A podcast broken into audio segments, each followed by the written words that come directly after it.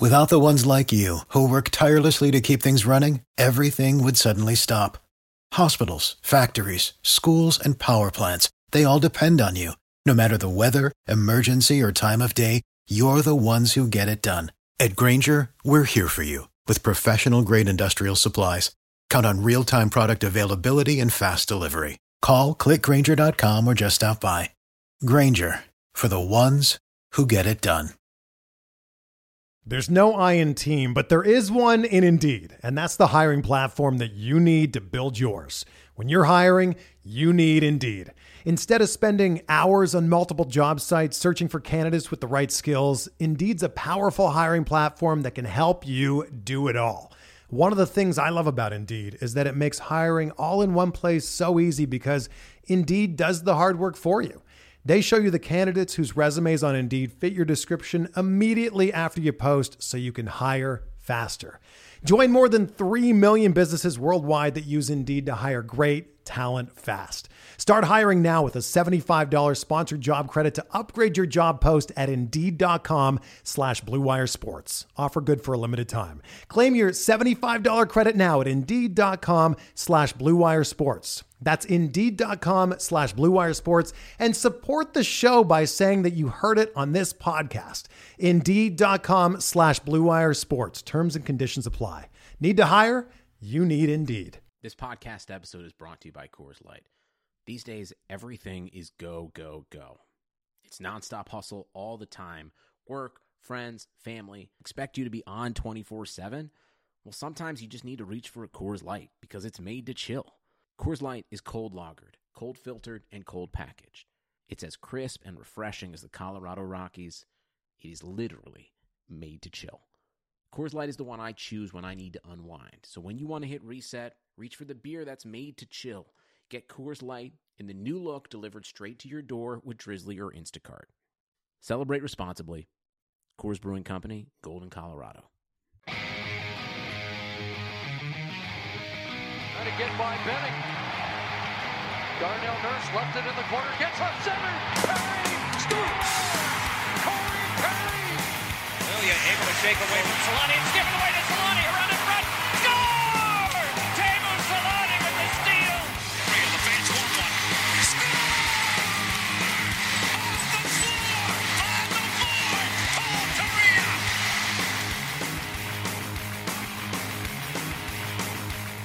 All right, we're back. We got NA national reporter and NHL draft writer from the Athletic, Scott Wheeler, back on the show. Thanks for coming back, Scott. Glad to know we uh, we didn't scare you away the last time we had you on. yeah, no sweat. Happy to be on. Well, you know, recap of uh, I guess uh, an extremely busy month for you. Uh, Mm-hmm. First time the tournament was held in the Czech Republic, the World Juniors, that is, since 2008, uh, when Canada won gold. Uh, repeated that again this year. How did you find it there? How how was it being in the Czech Republic for, for almost three to four weeks? Uh, it, it was a little bit of a mixed bag for me personally. I actually uh, partially tore my knee on day three when I was there. Um, so I spent the the couple of weeks hobbled, and that made it a little bit more complicated as a as a trip, and a little bit more complicated certainly to do my job while I was there. Um, but otherwise, I mean, the Czech Republic's great. It's the the fans were unbelievable. That's one of the the particularly the games where the national Czech team was uh, involved. That first game that they played where um, they upset the Russians uh, to open the tournament, and then a couple of the other games that they were involved in, including the semifinal where they lost five nothing to Sweden. Um, the the fans were just unbelievable. Like it was an electric atmosphere. It was about 8,500 capacity at Ostrava Arena, and it was as loud as any 20,000 plus hockey game I've ever attended. So um, that part of it was great. The tournament was great. The hockey was excellent. Um, there were some surprises along the way. It kind of had all of the elements that you'd you'd hope for out of a World Juniors. Ostrava as a place is a little bit weird. It's it's uh, kind of a, a quiet, sort of rundown, small uh, city. I, I mean, it's a big city as far as the Czech Republic goes, but um, it, it's a little bit of a quiet, kind of sleepy town. So it was uh, weird to have them host it because the arena felt a lot different than the city did. So uh, it, it was also extremely hard for people to get to. I know there was a lot of travel issues for some of the teams and uh, media and, and, and that kind of thing, just because there is no commercial airport there. So people were going into Poland to go to Katowice, or they were going to uh, Austria through Vienna, and, or, or, obviously through Prague, and then taking three or four hour trains to get there. So it, it was just a, a, unique experience. I've been to a number of World Juniors, but only the ones in North America, whether that's Buffalo or Toronto or Montreal, and obviously next year's in Edmonton and Red Deer. And those are run like kind of fine tuned machines, and and this mm-hmm. was maybe not quite like that, but uh, it, it's still for me that my favorite sort of hockey event on the calendar. You, you, know, you say it, it's a mixed bag, and I think you know from what from watching from home, I, th- I, think everyone could see how excited the fans were. I, I, think the one thing that stuck with everybody, and, and the one thing you, the last thing you probably want to hear now, but but how tired are you of this song? oh man, I said on day one when we were there, uh, this is this is going to get get old really quickly. there were a number of there were a number of jingles that they they had queued up. The the penalty one kind of took on a life of its own, um, but they also had a, a, like an anthem for the tournament, and they actually had the band that that created this song for the tournament play it in this sort of opening ceremonies ahead of it all getting started and that song got played just a ridiculous amount while we were there. So that and uh, Canada's goal song, which was "Hey Baby," uh, you, you you get you get tired of them after about the third or fourth time, let alone the fiftieth, sixtieth, seventieth time especially when you pick something like uh, taking a minor penalty or any penalty. It's something it's something that happened way more often than you would expect at this tournament, especially with the officiating. It, it became something that we, we all heard probably too too much uh, for, for it was like three or four times a period at times. So. Yeah, and it's funny to see the guys going to the box, especially in those games where the Czech Republic was involved and the fans are losing their mind and everybody's booing and everybody's sort of uh, up in arms and then the music just comes on and it's like how do we how do we take these games seriously anymore? It was so much better suited for the corey perry walk of shame. Yeah. Yeah exactly. All right well we got to get to the hockey here and especially that gold medal game where does that come back for canada i mean being down 3-1 with 11 minutes to go where does that rank for you in terms of just gold medal games and comeback games and games for Canada to, to win gold? Uh, I mean, just a, a, ridiculous fight back for the Canadians. Yeah, and that was one of the better games live that I've honestly ever seen. But it, it, honestly, when I think back to the World Juniors, that that may not even be in my lifetime. I'm 25, and that may not even be a I don't know, a top five World Juniors game. yeah. Like, there's just been so many. It seems like this tournament in particular uh, and that isn't to say that we haven't had great Olympic moments. Obviously, we have. But the Olympics, particularly the last Olympics that had NHL participation, Canada kind of just lulled everyone through the tournament and and slow played it, and there was never really a sense that Canada uh, was in jeopardy or that there, the games were going to give and take. And Mike Babcock had that team playing a style that was kind of just like, okay, let's shut it, let's get a couple of goals here, and then let's shut it down. Whereas the World Juniors is a just a shit show from start to finish. Normally, like you get uh, the lead changes in basically every gold medal game. There, there's two or three lead changes. I turned to uh, a fellow colleague, Chris Peters, who works at ESPN, midway through the gold medal game, and said like there's just no way this game ends like this. This is just the intensity is so much. Uh, there's the, these these are kids at the end of the day, and I think a lot of that can get forgotten. Is they've never played on a stage like this. It just creates such a volatile sort of pressure fueled situation. The, the collapses are sort of destined to happen. So uh, I, I'm not even sure that's a top five sort of gold medal game of the last 10, 15 years for me, but it was still uh, in the grand scheme of things, just a brilliant game and, and sort of everything you hope for out of a hockey game with the lead changes and the drama of the penalty and the missed penalty call and the puck over the glass in the dying seconds and uh, just the fact that the stage had already been set with Russia, quite frankly, destroying the Canadians six nothing in group play and the mm-hmm. rivalry that was there. So it, it really had everything you look for in a, in an exciting hockey game. Yeah, well, we, we can't talk about that game without not talking about that missed penalty and the fact that the TSN camera played such a such a huge and integral role in, in Canada not going down to a two man advantage to Russia. Is that the the most Canadian way to I guess it did not win a game ever, but to have you know play a factor in the game? Yeah, a little bit, and it's it's a tough one for me just because there is a weird kind of relationship between TSN and the World Juniors where they're not only the broadcaster, but they're also a title sponsor and they invest huge money in the tournament. And uh, there's a stake there, obviously, for them to have Canada win, and it, the the ratings and all of that is is at play. Um, but at the end of the day, the camera was there from the start of the game, et cetera, et cetera. So it, I, I don't think it was a major major issue. Um, but still, it, for for that to be arguably the the deciding factor in the game, uh, it, it, that's that's a, a, tough way for it to go. And I'm sure nobody, whether that's the IIHF, the tournament organizers, or or even people at TSN, would have wanted that that to be. Uh, sort of such a major factor, and, and you mentioned how it would have been a two man advantage, but really it would have been a three man advantage because they had the net empty. So uh, a six on three in that kind of a situation, I'd almost bank on the Russian scoring there. So it, it, it was a, a, bizarre moment and, and one of those things that you just kind of have to shake your head at, I think.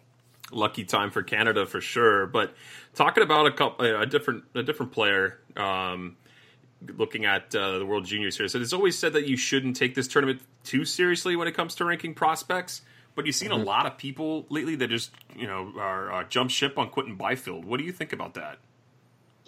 Yeah, I, I honestly I think it's quite frankly a little ridiculous. I wouldn't read too much into it at all. Uh, a year ago, Alexi Lafreniere was borderline unnoticeable at the World Juniors. He wasn't impressive at all. And Alexi is about 10 months older than Quinton. So um, I mean, he kind of had the tournament that Alexi had a year ago when Alexi was basically his age, and he played on the fourth line and he played eight to ten minutes a night. And for a player like him, who's uh, not only switching from center to wing to play at a, a, different position, but also to the larger ice surface, and he's the youngest player on the team, and uh, I don't think anybody should have had major expectations for Quinton to be a sort of dominant star level player in the tournament. And I think part of that and and the expectations that were on him was just a how good he's been in Sudbury this year. Sudbury lost six in a row as soon as he left, um, and, and, b how good he was in the selection camp. He really, I mean, he started the tournament on a line, basically the team's second line with Dylan Cozens. And that was deserved. They were brilliant in the sort of pre-tournament exhibition play, both against the Canadian University uh, sports all star team and later in their sort of pre competition games against Switzerland and Finland. Um, but then once push came to shove, the coaching staff didn't really trust him. He wasn't playing on the power play. Uh, and it's just hard. So I honestly wouldn't read too much into Quinton's performance at all. I think he's an absolutely brilliant player. I think there are very few hockey players who are as young as he is. He is one of the younger players in the draft still, who are as young as he is and as talented as he is. And my big concern with him, I, I've watched him since he was 14 years old. I did a story on him when he was 15 playing minor hockey in Ontario. And my concern with him was always his skating. And his skating has come so far that there, there's nothing in his game to dislike at this point. Like he's your your the, the big center that every team covets. He can score. He can make plays as a passer. Uh, he's powerful now. He obviously has the size and the length, so uh, I'm I'm not worried about him whatsoever. So, when talking about how to not take those performances too seriously, I mean, as Ducks fans, we got to talk to you about Trevor Zegras and you know nine primary assists in five games. Is that impressive, or should we not read too much into that type of performance as well? Oh, it's absolutely impressive. I, I always have argued with people, rightly or wrongly, that I think you can take more away from the players who uh, in the tournament sort of rise and exceed expectations than you can from the ones who disappoint because there's more room for error in a tournament like this for star level players with big expectations to disappoint than there is for them to thrive. And by that I mean that a lot of these kids are like a Quinton Byfield. A lot of these kids are asked to play limited roles, and I think that often gets lost for the casual viewer. The casual viewer will look at the performance of an Akil Thomas or a Quinton Byfield or these kids that they uh, they know of because they've put up 100 points in junior, et cetera, et cetera, and they'll see that they had one point in seven games or whatever. And uh, I think that's where people can get really disappointed with a player's performance, and they probably shouldn't just because roles and ice time I think often get overlooked in, in, these kinds of tournaments. But when a player does exceed expectations, it's normally for a reason, and it's normally because amongst their peers they've elevated to a to, to a sort of new level. And i think that's where a player like trevor comes in in particular because he he wasn't the kind of player in this tournament who was gifted top minutes and a, and a sort of leading role from the get-go and sort of allowed uh, almost from day one to put up big points and sort of pick up points along the way against the weaker teams in the tournament and that kind of thing. Sometimes there are players who i think are kind of unimpressive in the tournament who you'll look at them at the end of the tournament and they'll have eight points in six games and it looks like they were one of the best players on their team but five of their points were scored against Slovakia. Dylan Cozens comes to mind as a perfect example of that. I didn't think he had a great tournament for Canada, but uh, he had a five point game and again against a really bad team, and that kind of inflated things. And I think what was so impressive about Trevor and what kind of should leave you with a lasting positive impression is that a he started in a very limited role. He was playing no minutes in those first two games. He had obviously several points in the first period of that second game where he'd only played I think it was two minutes and 22 seconds, and he had two assists. And then midway through the game, he'd played like four and a half minutes, and he had four assists. And um, the game before that, obviously, he had two brilliant plays, unlimited fourth line minutes, and kind of worked his way into that kind of a leading role by the end of the tournament. And he wasn't until the very last game of group play, he wasn't on uh, the top power play unit for the United States. So all of those things contributed to a set of circumstances where he shouldn't have had the kind of tournament that he did, and then he did anyways. So I think that is what was so special about it. And then obviously there was this sort of flash and, and the wow factor of it all, which was the plays that he were making, he was making, and the and the points that he was picking up weren't the off the shin pad types. They weren't the rebound goal against a bad team or the empty netter. They were literally him manufacturing out of nothing. Uh, offense for his team and and by the end of the tournament he was in on nine of their 17 goals so uh, it, it, was truly the most impressive performance for me at the tournament. I think if they had not lost to Finland in the quarterfinals and if they'd gone deeper, that he probably would have won MVP um, or certainly been on the media All Star team at the very least. Um, ultimately, I, I, think he was absolutely spectacular, and I think it was a, a real sort of coming out party, if you can call it that, for a player who already has his kind of pedigree. Oh, that's that's great to hear. I'm sure all this, all of us Ducks fans love to hear that. We're looking forward to seeing him here in Anaheim soon. Um, kind of, let's just stick with the Ducks here now. So, Jakob Silfverberg was named an All Star for the first time in his career, and uh, was on pace until he recently got injured for close to 30 goals. What kind of value do you think he could bring at the deadline? Do you think he could fish a, a first round pick? We haven't seen that happen too often. Absolutely. I think based off of where, uh, maybe not first round pick, but certainly based off of where the market has has gone to in the last couple of years, I think we've seen o- some serious overpayments at the last two deadlines in particular. Players uh, like a Brian Boyle going for a second round pick, and um, there's just been a, a, number of sort of depth role players that have garnered second round picks, and certainly Silfverberg is more than that. Um, and has proven to be more than that and is ha- is having an excellent year and I believe he's had four or five straight 40 point years now um, you can correct me if I'm wrong but uh, he, he's he has he's now a, a, very good sort of top six winger I don't think he's the kind of guy who's going to drive an offense or even drive a line but uh, he can play on the power play. He can make plays. He's not old. I, again, correct me if I'm wrong, but he's 28 or 29 at this point, right? Yep. Yeah, he's 29. Yeah, so there, there's a lot to like there. I, I, would not be surprised if a first round pick is on the table as a, as a sort of piece for him. Uh, every team wants big, sort of powerful, and I know he's not tall, but he's a strong, sort of stocky guy. Uh, wingers who can who can sort of make plays and finish around the net, and he can certainly do that. Uh, I got, uh, I guess, flamed or roasted on, on Twitter for, for bringing this up, and maybe it's because of the fan base. I kind of brought it up too, but uh, I, I thought he'd be a good fit for the Pittsburgh Penguins, and, and I think That part I was safe on. I think the second part here, where I said, if what would it take to get a player like Calen Addison in return, and and this was right after his uh, his performance with the World Juniors. Mm. Uh, is it safe to say Calen Addison is kind of untouchable in any potential trade if if Silfverberg was to go to Pittsburgh?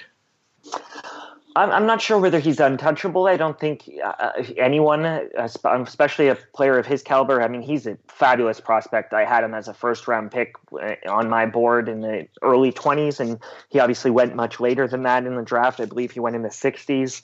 Um, but he's a, a, phenomenal young player. Uh, I, the, the thing with him that I would say, and, and I'm just in the process, I just actually finished writing uh, my Pittsburgh Penguins prospects ranking. I, actually tomorrow on Monday, my uh, we're we're launching a series where I'm going to rank all 31 prospect pools, and Pittsburgh, because they're so weak, is is sort of towards the bottom of that list. So I've already completed theirs, and um, I think part of what would what drives Calen, particularly his value up in terms of his value to the Penguins and their reluctance from wanting to move on from him, is just how thin their prospect pool is. They've got in my opinion, four legitimate prospects between him and and Filip Hallander and um, uh, Pierre Olivier Joseph. Like there, there are some uh, intriguing players there. Um, Poulin is, was their pick last year, who's a decent sort of potential middle six winger down the line.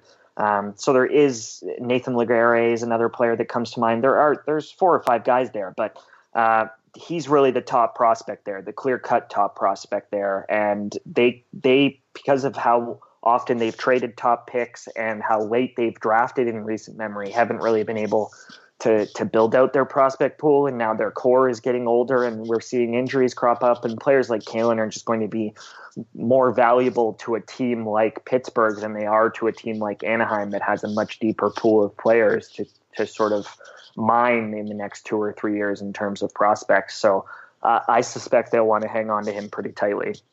Yeah, I mean Pitt, Pittsburgh in the past has, has been known to at least be open to that, but you you, you got to think here it, it, comes to a point that some of these guys they they got to hold on to them. Um, on the topic a bit of the All Star game, where we talked about Silfverberg, uh, he's no longer going now because uh, the birth of his second child.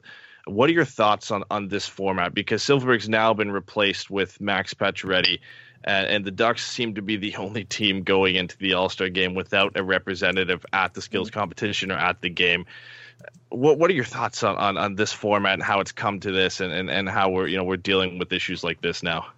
I don't like the format at all, especially as long as All Star games are the kind of thing that are going to be used in Hall of Fame consideration. And when we talk about a player's bio at the end of their career, you always see those graphics on TV where it says 11 time All Star and whatnot. And I, I, think that's been devalued in recent memory. In most other sports, it's it's it's not driven by teams and driven by making sure that everybody has their representative to make sure that the fan bases of those teams tune into the All Star game and the skills competition and that kind of thing. And I think the NHL kind of has its priorities backwards on that in terms of what the All Star game should be about. And if there's six or seven teams every year that aren't represented because they didn't have a player that was probably worthy of, of being an all star, then then so be it. I think if you get the best players there that the average hockey fan is going to tune in, and I think otherwise you're not really getting the average hockey fan regardless, just because the All Star game is still very much a niche kind of thing for the NHL. So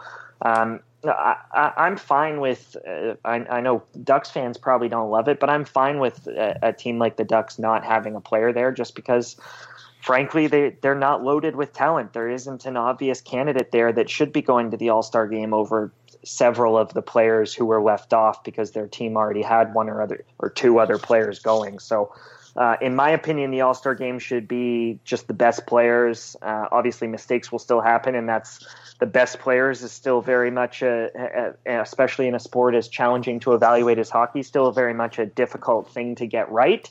Uh, but I think there should be more of an effort to try and get it right than there is, rather than uh, sort of allowing every team. I mean, I'm, I cover the Leafs, and and for a while, the, the Leafs never had anyone, and it was kind of embarrassing that they were sending Leo Komarov to the All Star game. So um, it, it's cyclical. Everybody will get their stars. I'm sure Trevor Zegras might be there someday, but for now, the Ducks don't really have a guy that that seems like an obvious candidate, right? Yeah, I think you'd find most Ducks fans would be willing to agree with that, and I'm kind of along the same standpoint there that the best players, no matter the team, should go to the All Star game. But if you're the NHL right now and you're a proponent of having at least one from each team, mm. this is a really bad look Definitely. going into this All Star game and having one team not represented. Like it, it, and it's you know it, things come up, you know, Fleury backs out, you have to have a goalie go. You're not going to have Malcolm Subban, so you got to send Markstrom. He's probably the best option there of the remaining goalies. Uh, but you know, not replacing Silfverberg with Getzlaf and having just Pacioretty win the the uh, the last man in vote with with quotation marks around that there. You know an easy problem to solve and they, they've kind of put themselves in in a tough spot if they're trying to back this uh, this format that they're running yeah, and I think in every any other year, you'd probably look at John Gibson and say, "Hey, that's your guy. That's your obvious choice." But this ha- obviously hasn't been, in terms of John Gibson's play, hasn't been his his best year to date. And um, I mean, I I voted for John Gibson at number one on my Vezina Trophy sort of midseason ballot last year, and um, he was on my All Star team last year when we vote for those things at the PHWA and. Um, he, I mean, he's the kind of guy when you think of star level players with the Ducks right now, but uh, obviously this year hasn't really felt the, the same way. No, and so speaking of John Gibson, is there any cause for concern with the downturn of Gibson's play this year, or is it, are people just being too hard on him? I mean, given the workload he's had with this Ducks team, that's like you said, lacking some high end talent.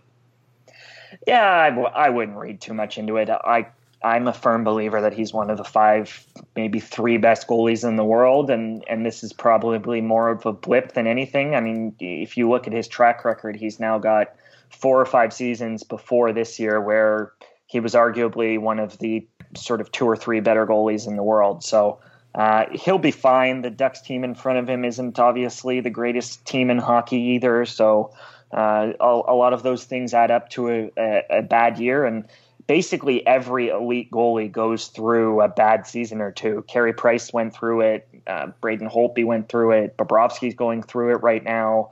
Uh, Marc Andre Fleury has certainly had the off year here or there. So um, it just happens once in a while. I mean, he's still in his mid 20s. He's still got probably four or five years of, of excellent hockey in front of him. So I wouldn't worry about it too much. Yeah, that's what we kind of feel like too. Give the guy a break, let him have a bad season with you know considering what he's had to deal with. But shifting back to the the youngsters, uh, talking about Comtois, Max Jones, Sam Steele, and Troy Terry. Do you think it's uh, time to that the Ducks should maybe worry or fans should maybe worry a little about them not meeting exact expectations this season, or just given the you know the Ducks play overall, is this really not the time to label anything on them yet? Yeah, I think it's early. They're all still young players. Comtois in particular is is still, I believe he's 20. Um, so you, I mean, you're looking at a group of 20, 21, 22 year olds. Um, it, they're playing on a bad team. Like these things are are sort of part of the progression. I don't think that means that they aren't uh, sort of ready to be in the roles that they're in, or that uh, it, with a little bit of luck, they may have been having better seasons. Like there's there's just so much that goes into it in terms of their actual skill sets and them as prospects. I really really like Sam Steele. Uh, I've always uh, honestly been a little bit lower on Comtois and Terry than most scouts or most of sort of public sphere evaluators. Um, but Sam is a is a player. Sam is going to be a, a sort of very good second line player in the NHL. I think. Uh, Comtois and Terry, I think, may sort of be sort of more complementary middle six kind of pieces. Uh, but between the three of them, I think they'll all be fine. I think they'll all be good NHL players and a part of that sort of next phase for the Ducks, whatever that looks like. Yeah, there's just a lot of expectation uh, by Ducks fans here for sure about this. Like everyone was, you know, bringing Dallas Eakins and you know bringing up the youth. He's he's coached these guys. He knows these guys. You know, out with the old and with the new. But I think what people don't understand is like the amount of pressure and you know, the matchups these guys are playing night in and night out at the NHL level is just so much different.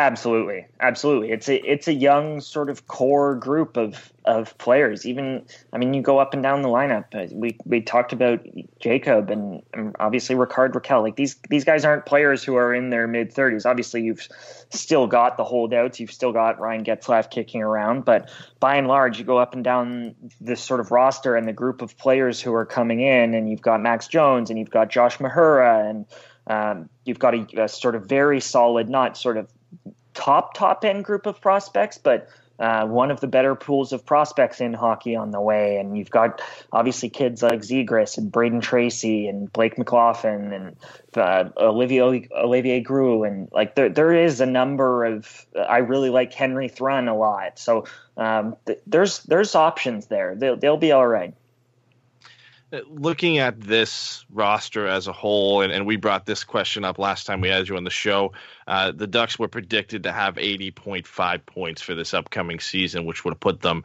fourth in the league. You you took the slight over on that. We we were maybe a little bit more ambitious, and, and we we took you know around the the 85 to, to 90 point range. Are, are you surprised with just just how bad not the Ducks have been so far, but how all three California teams have struggled? Uh, I, I'm maybe a little bit more surprised by the Sharks. I think everyone knew that the Sharks were one of those teams that was going to take a step back. I just didn't think between the talent that they have and a number of the young players that they incorporated, and obviously you've still got Couture, you've still got Erik Karlsson, you've still got Brent Burns. I thought they were going to be a better team than they are. Uh, in, in, terms of the Ducks and the Kings, no, I'm I'm not surprised. I, I certainly the Kings always heading into this this season looked like they were going to be a bottom three team. If if you'd asked me for the bottom three teams at the start of the year, I would have said um, L.A., Ottawa, and Detroit, and I, I, think New Jersey has kind of snuck into that group and and surprised me a little bit, but. Uh, in terms of how bad they are as well, but um, th- those other three teams have kind of played out like you'd expect, and then um, the Ducks have obviously been better than that, but it's not uh, it's not like they're running away with it, and and they're now in a position where they're starting to, I'm sure, look at the draft and and sort of look at that core group of of nine players at the top of the draft.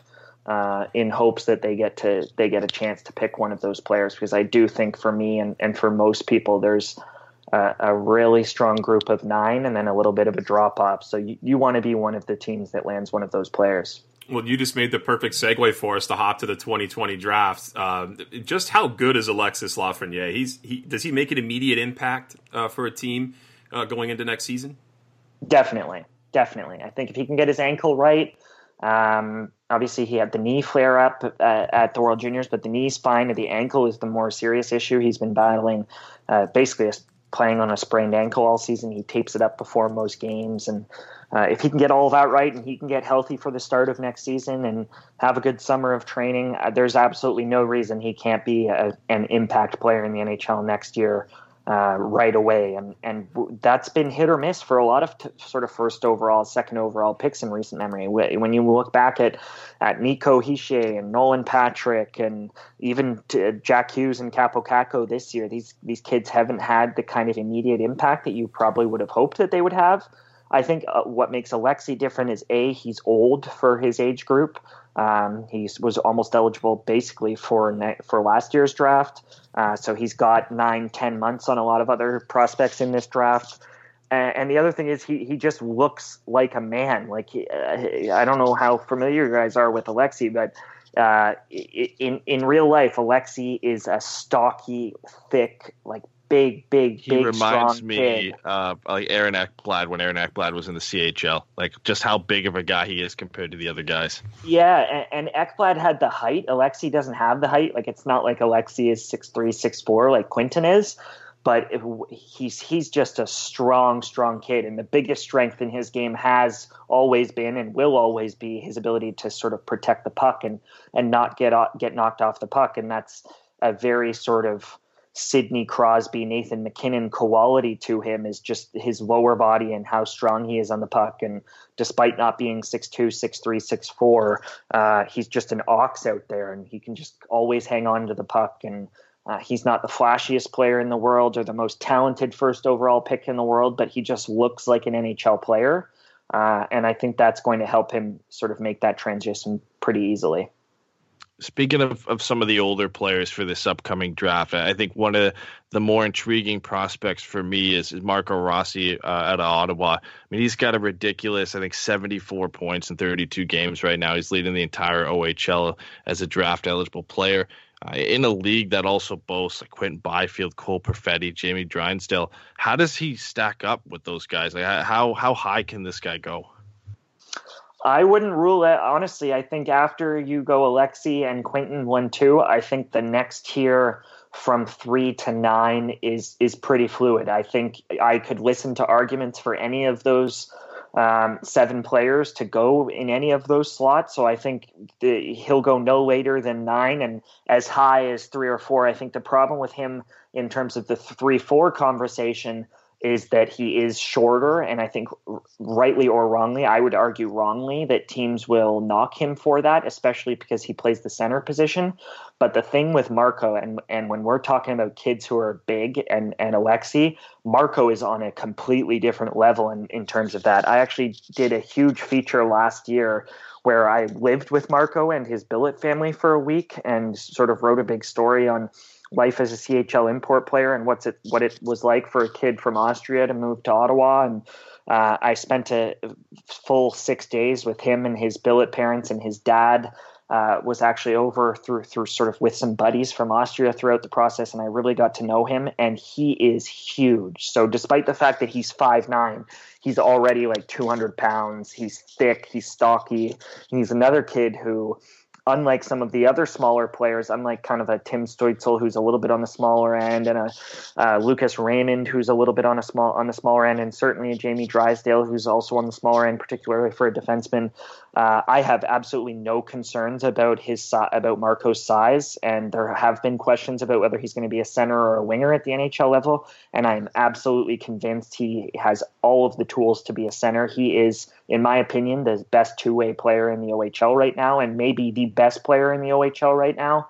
Um, and and he's unbelievable. I think certainly his age is a factor in that, and you have to consider that. But he was unbelievable in the playoffs last year when uh, he was sort of on the younger end of what a player would look like for this draft class. So uh, he's got a track record at this point. He does literally everything you want out of a player. Like there's, he's the sort of perfect two way player. Um, so I love Marco's game. I think I, am a little biased. He's also a great kid, and I got to know him really well. But uh, he is a, a, sort of special, special talent and a kid who's as committed to his eating and his off ice habits as any kid I've ever met. And is just solely focused on hockey and solely focused on on being as good as he can be. And he is a, a star in the making, in my opinion.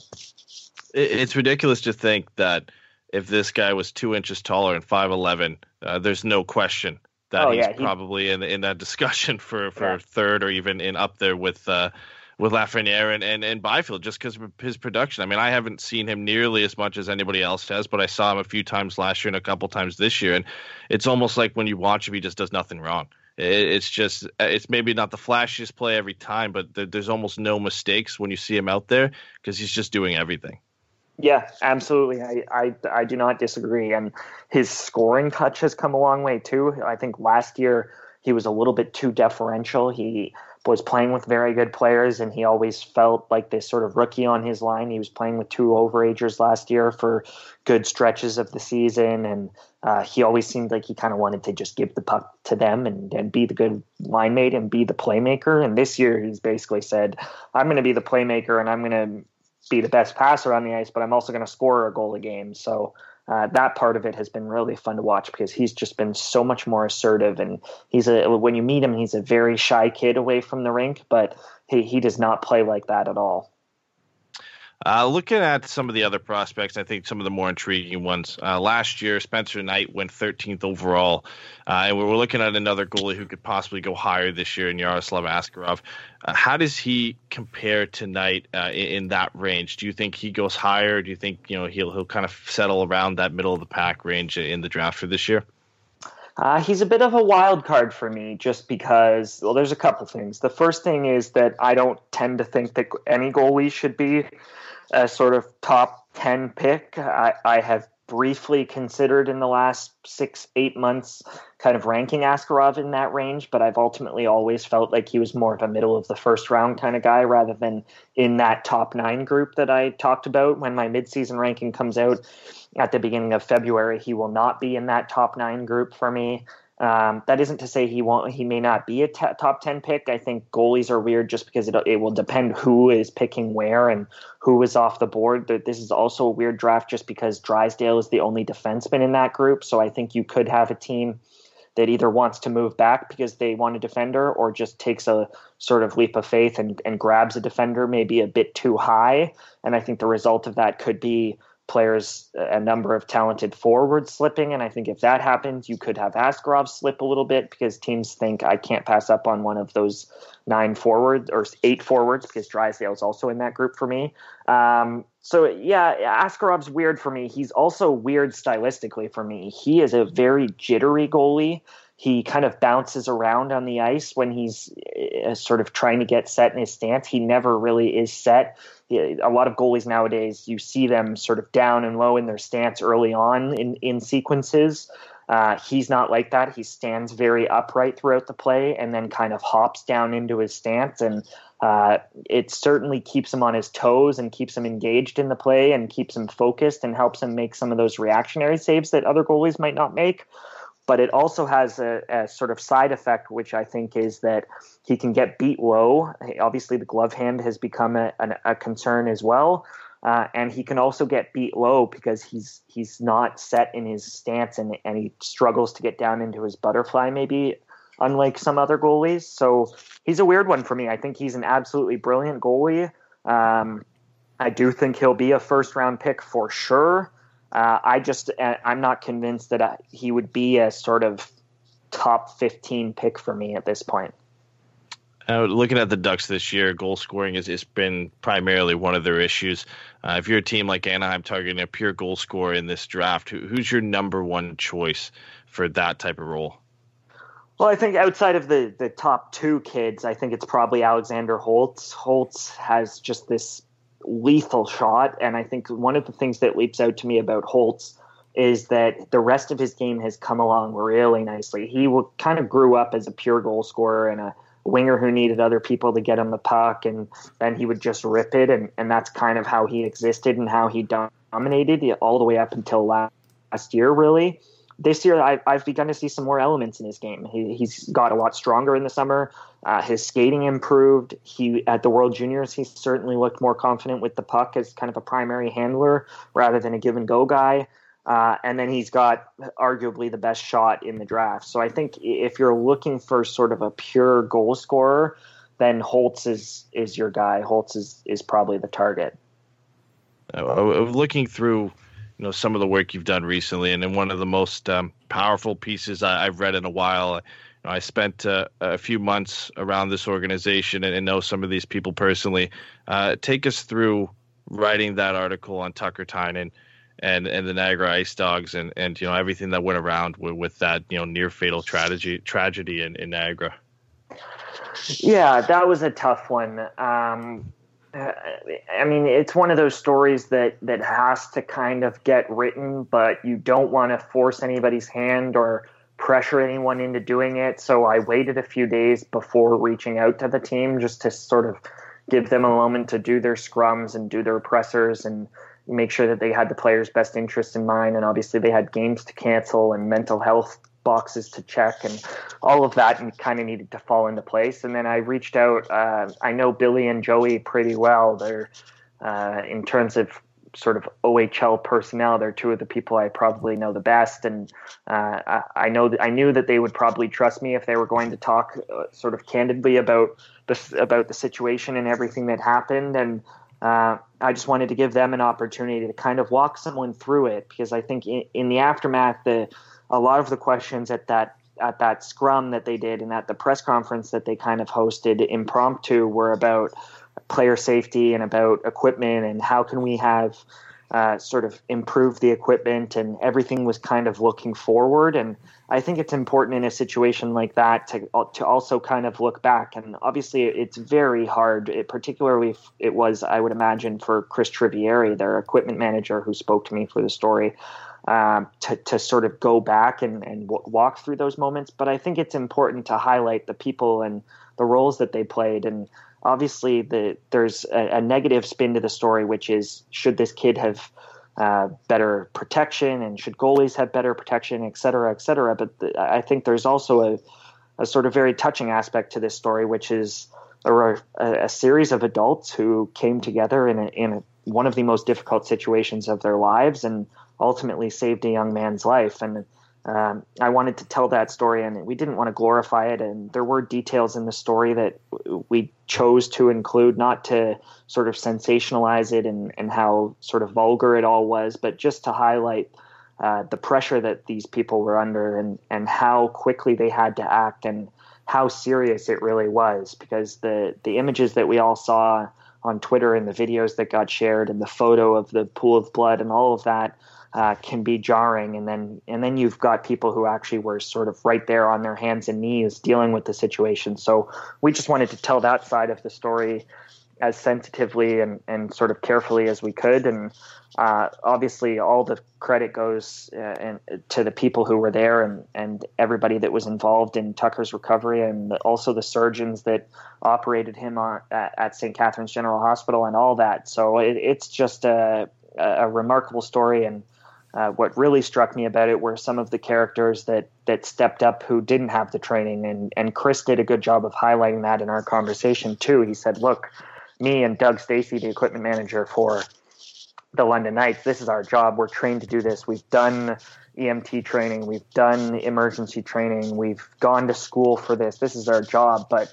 they also had a strength coach on the ice, and they also had a 19 year old player who'd stayed on the ice to help take off equipment and cut cut the equipment off of him and talk talk to him and.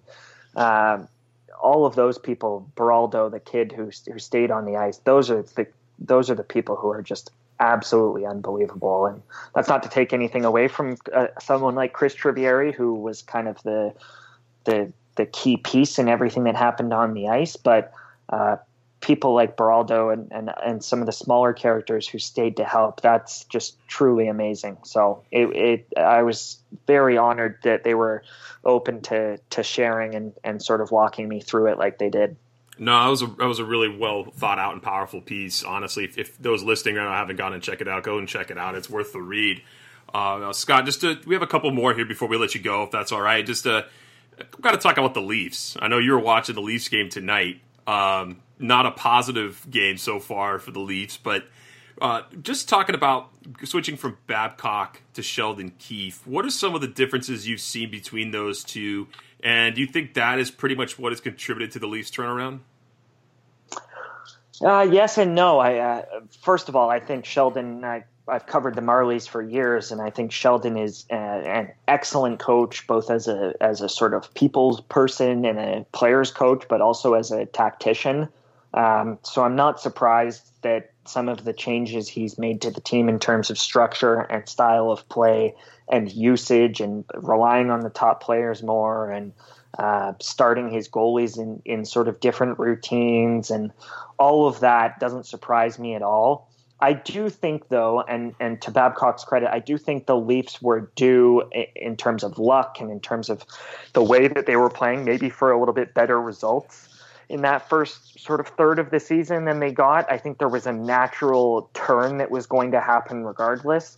Do I think that they would have gone 15 and 4 with Mike Babcock in in the games that followed after Babcock's dismissal? Absolutely not. I think Sheldon has this team playing a much better style in, in terms of the way they play and how fast they play and the comfort level he's given his star players to hang on to the puck instead of sort of constantly moving it. One of the big things that Babcock always preached was basically when the puck hits your stick, we've got to be playing fast. And in Babcock's mind, playing fast meant moving it and, and sort of not hanging on to it and not being create as creative as some of those players would probably have liked to. And Sheldon's idea of playing fast is let's just have the puck all the time and let's make plays when they're there, but let's not rush anything and let's take our time entering the zone with control and exiting the zone with control and let's make shorter passes instead of longer stretch passes and um, he let's apply more pressure on the penalty kill and let's apply more pressure on the PK and or on the uh, power play and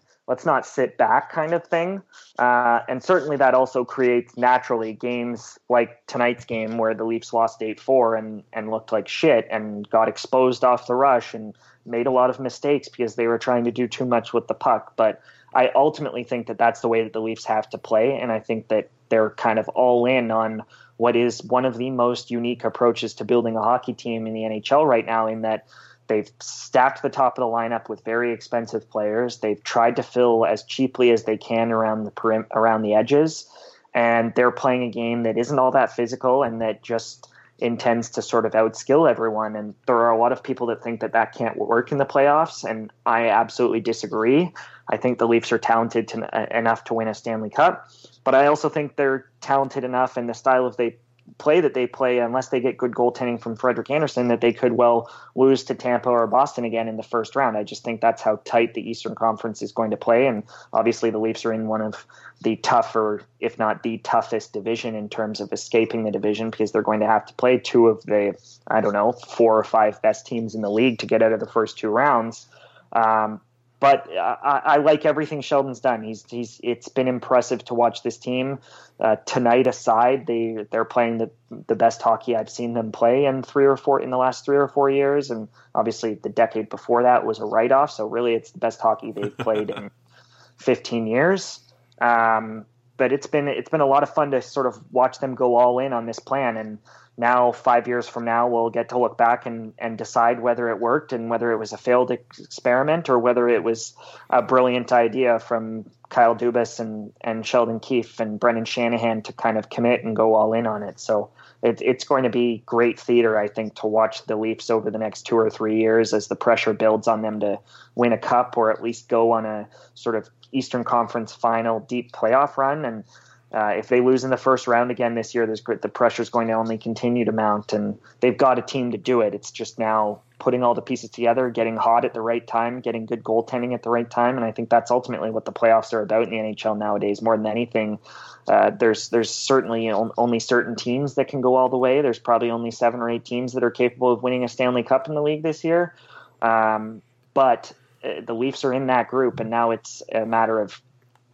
a Frederik Andersen playing really well at the right time and, and a little bit of luck. I think that's how tight it is these days. What about Auston Matthews? What a hell of a season he's having. Do you think he break? You think he breaks Rick Vaive's record of 54 goals? I think he's got a chance to challenge it. He's uh, he's again again he's playing the best hockey of his career right now too. He uh, was was sort of not brutal early in the season, but he really struggled defensively. I wrote a couple of pieces breaking down the video and all of the things that he was kind of doing wrong defensively. And uh, there were some issues that had cropped up with him over the last couple of years where uh, the defensive play, which in his draft year was said to be like he the, the comparisons were Kopitar and Jonathan Toews, and he was supposed to be this defensive wizard. Uh, and he's always had a sort of elite ability to lift pucks off of players with his stick, but he's never actually been that great of a defensive player. And I think what's happened under Sheldon is A, he's played more. He's now playing 22, 23 minutes a night instead of 17, 18, which is naturally going to help him score more. Uh, he's always been one of the two or three best even strength goal scorers in the league, basically since he entered it. But the defensive play has has come a long way, and he's now obviously now playing with Marner, which he until Sheldon got brought on, he had never played a regular sh- sort of shift with Mitch Marner. He'd always had Nylander as his sort of co-pilot, and everything has kind of fallen into place for him. He's looked like a, a completely different player, and uh, I think he is going to score 50 goals, and we'll see whether he can score 54 or 55. Well, that'd be just a tremendous season to cap that off with with a 54 goal season or plus. But uh, just some topical news here. Ray Shero getting canned today in the middle of the season. That's pretty mm-hmm. unprecedented for a GM to be to be booted like that. Uh, what are your thoughts on that? I mean, is that just is that really shocking to you? Uh, no. I mean, it's certainly a surprise in terms of the timing, but I don't think it's a surprise that it happened. Just from what I've heard about what's sort of been happening in in the Devils organization over the last couple of years.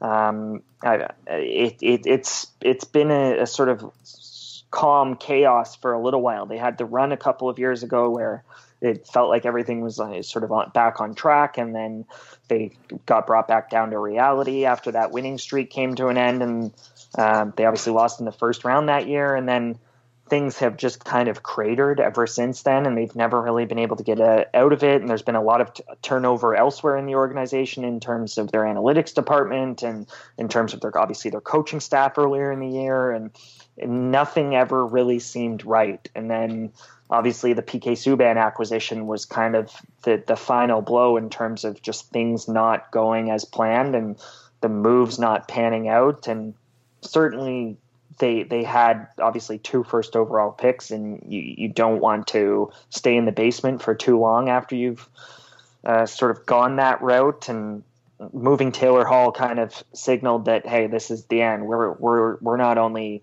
back on track and back sort of in contention, but we're going back into a rebuild here. So, excuse me.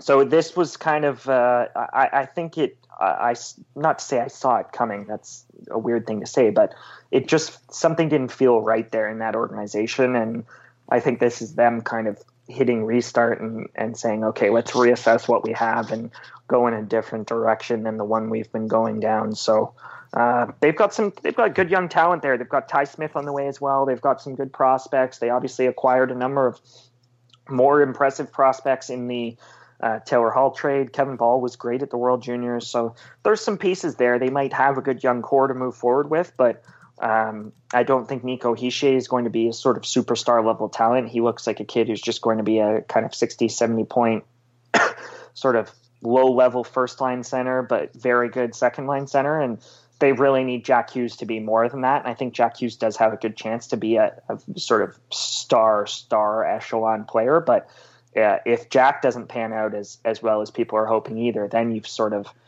uh, you've got a long way to go still. All right. So to, to wrap things up here, you mentioned you think there's about eight teams in contention for the Stanley Cup this year. Uh, you know, a little bit past the halfway mark here. If you had to give us a Stanley Cup favorite right now, who who would you pick to win it all? Oh, that's a tough one. We just submitted our uh, midseason. We do predictions at the Athletic, where every few months, the all of the staff had to have to answer the same poll questions, and then we do kind of big prediction pieces. And I struggled with that one. Sorry, excuse me. I'm recovering from a bit of a World Junior cold here. Um, no but I, I, don't know. For me, I, I look at Washington and Boston still as as the two teams for me. I ultimately submitted Washington as my pick in our poll, but I strongly considered Boston. Obviously, that was a week ago now, and Tampa's gone on a tear. I still think Tampa has a couple of holes that could get exposed in a in a sort of long playoff run. And obviously, Boston needs to be healthy. I think if Boston's fully healthy, they're the best team in the league. Um, but Washington is just they they look borderline unstoppable right now. And I know to say Washington, Boston, Tampa, you're looking at three Eastern Conference teams, and then that sort of Eastern Conference bias thing pops up. But when I look at the West, I just outside of St. Louis, and we all know how hard it is to go back to back, I just don't see a team in the West that's an obvious sort of contending level team. I think Colorado is very good, but they're also very young. Uh, and then you look down the list. I'm, I'm, trying to think of who's at the top of the standings. Dallas there. is up there. Dallas Vegas, up there, Calgary. Calgary. Arizona is having a better year than people expected. But Vegas, for me, at the start of the year, when I looked at that conference, I would have looked at Vegas and Colorado. And Vegas just hasn't really been, uh, from start to finish, the team that they should have been, in my opinion. So. Uh, I, I, do think the cup's going to end up coming out of the East this year, and obviously for me, I, I, I do think it's Boston or Washington. As good as Tampa and Toronto also are, I still think it's going to be Boston or Washington. Well, we'll have to see. It'd be it'd be interesting to see Ovi get his second cup and, and, and how he'd top his celebrations after winning the first. But uh, we we appreciate you taking the time, Scott, and coming back on the show. Uh, hopefully you feel better. Hopefully the World Junior song does not give you any more nightmares. And yeah. uh, hopefully, uh, uh, if the Ducks win the draft lottery, which would be a godsend for us right now, we'll have you back on the show to talk about what Alexis Lafreniere could mean for the Ducks moving forward. Yeah, absolutely. No sweat, guys. Cheers. Thanks. Take Scott. care. Yep. Thanks.